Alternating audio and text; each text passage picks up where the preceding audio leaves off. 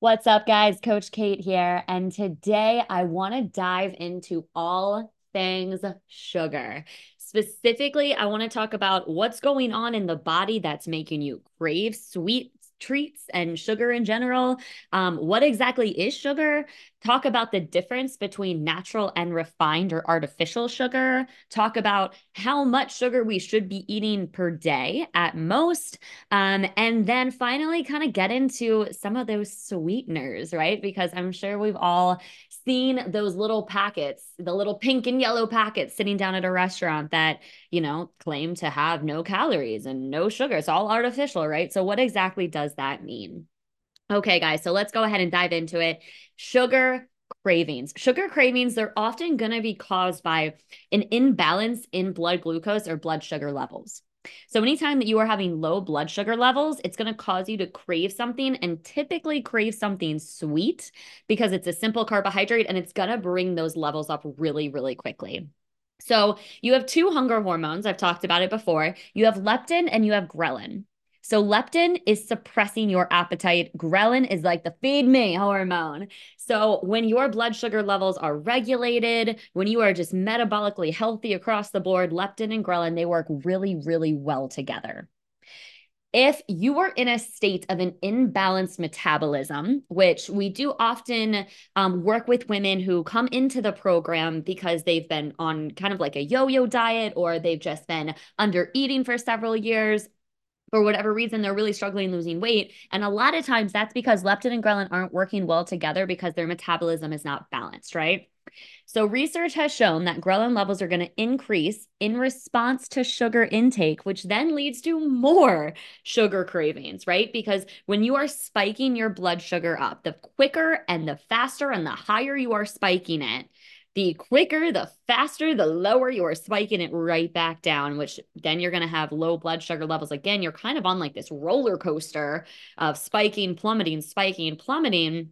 And you're just going to continue to crave it because simple carbohydrates is going to bring those blood sugar levels up really, really quickly.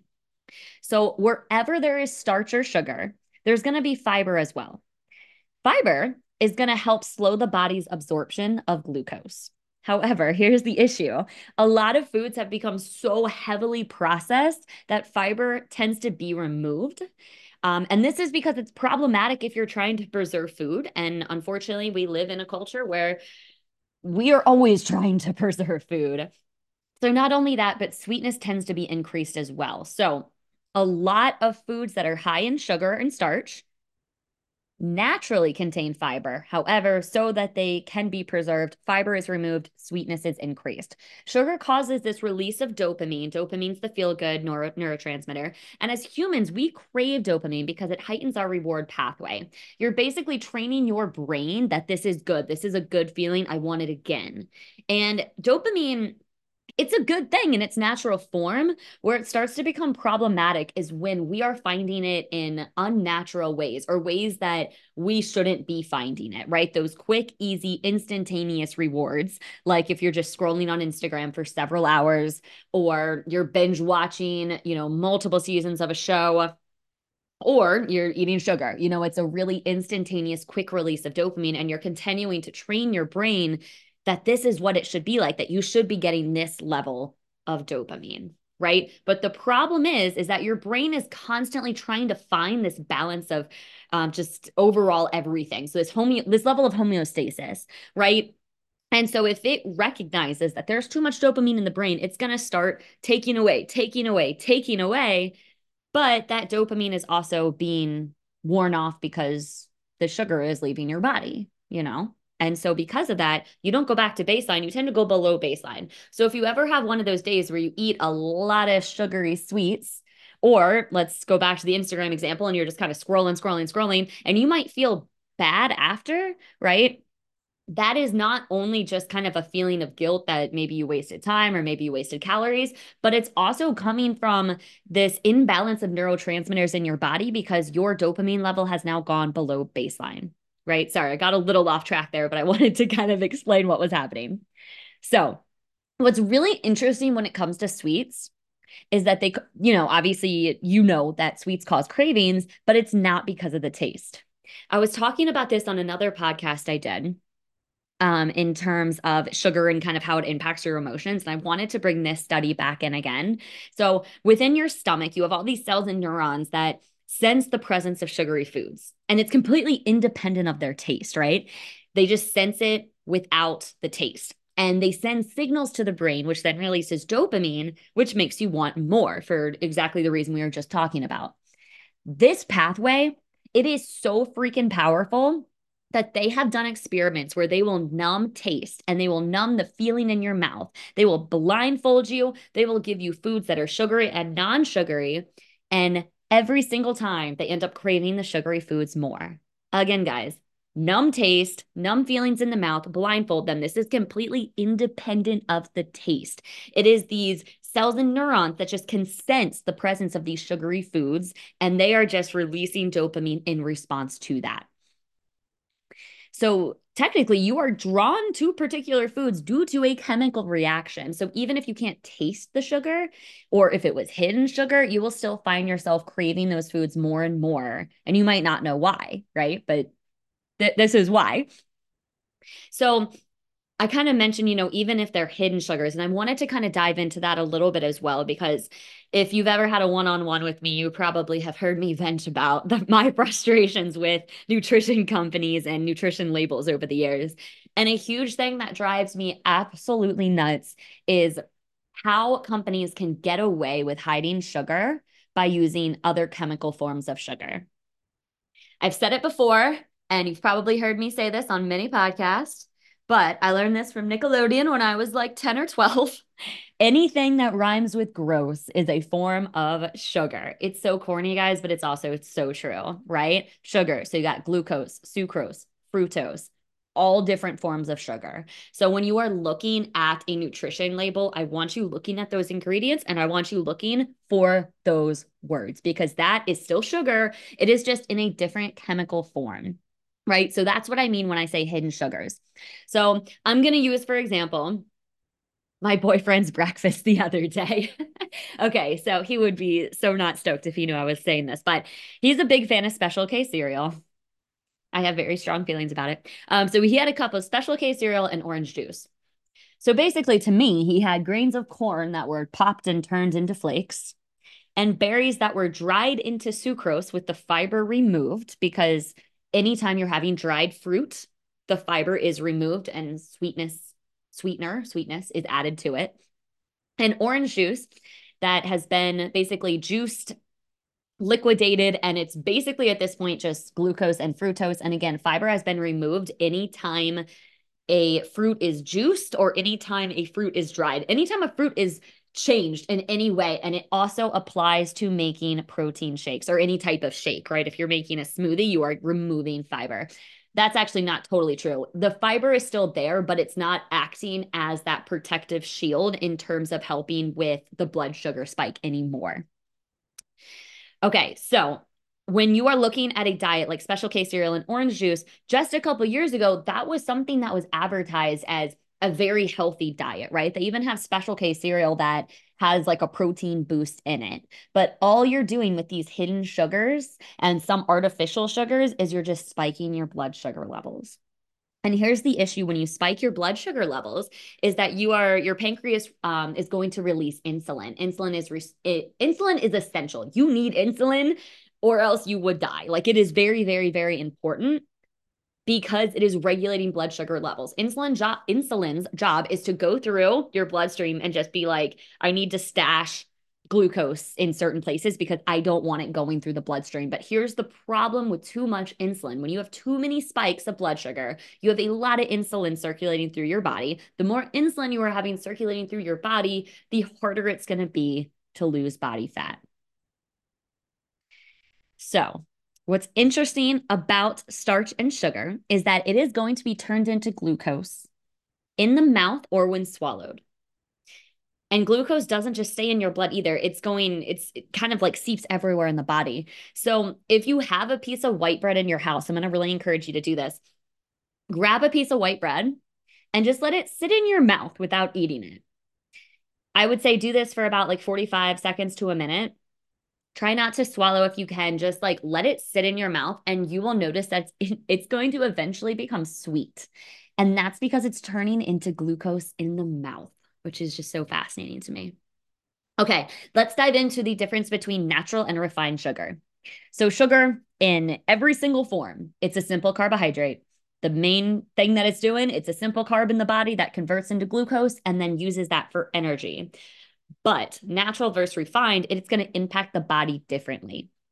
So, natural sugar, it's naturally occurring in food. So, if you think of fruit or starchy vegetables, again, with fruit and starchy vegetables, as long as you're not changing the texture in some way, that fiber is helping to prevent a rapid blood sugar spike and drop that can then lead to weight gain, insulin resistance, and diabetes, like what we just talked about. So this is going to be um, like if you're thinking of fruit, it's found in fruit as fructose and it's found in dairy as lactose. Refined sugar, on the other hand, it may come from a natural source, but it's been processed, so only sugar remains and the fiber is removed, often because the food is designed to be preserved, which then causes that blood sugar spike. So again, guys, the more uh, glucose spikes you have, the more insulin that's circulating through your body. Those chronically elevated levels of insulin that can lead to obesity, type 2 diabetes, PCOS, so many other things. So when we flatten our uh, blood glucose spikes, we're going to flatten the insulin spikes as well. When it comes to how much sugar we should be getting, women are looking at around 25 grams of sugar per day. Men are looking at around 37 grams. But I do want you to remember that your body is getting sugar from other sources as well. The body breaks down carbs into simple sugars, which is then turned into glucose. So let's chat a little bit about artificial sugar.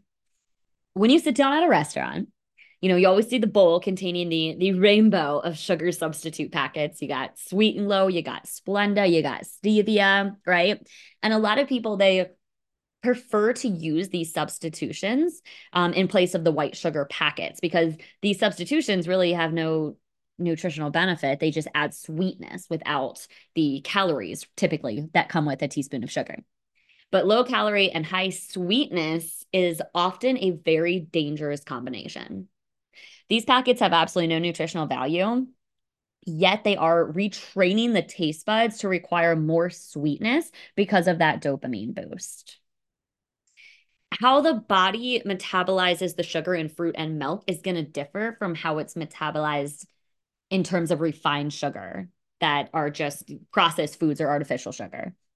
So the body breaks down refined sugar very quickly.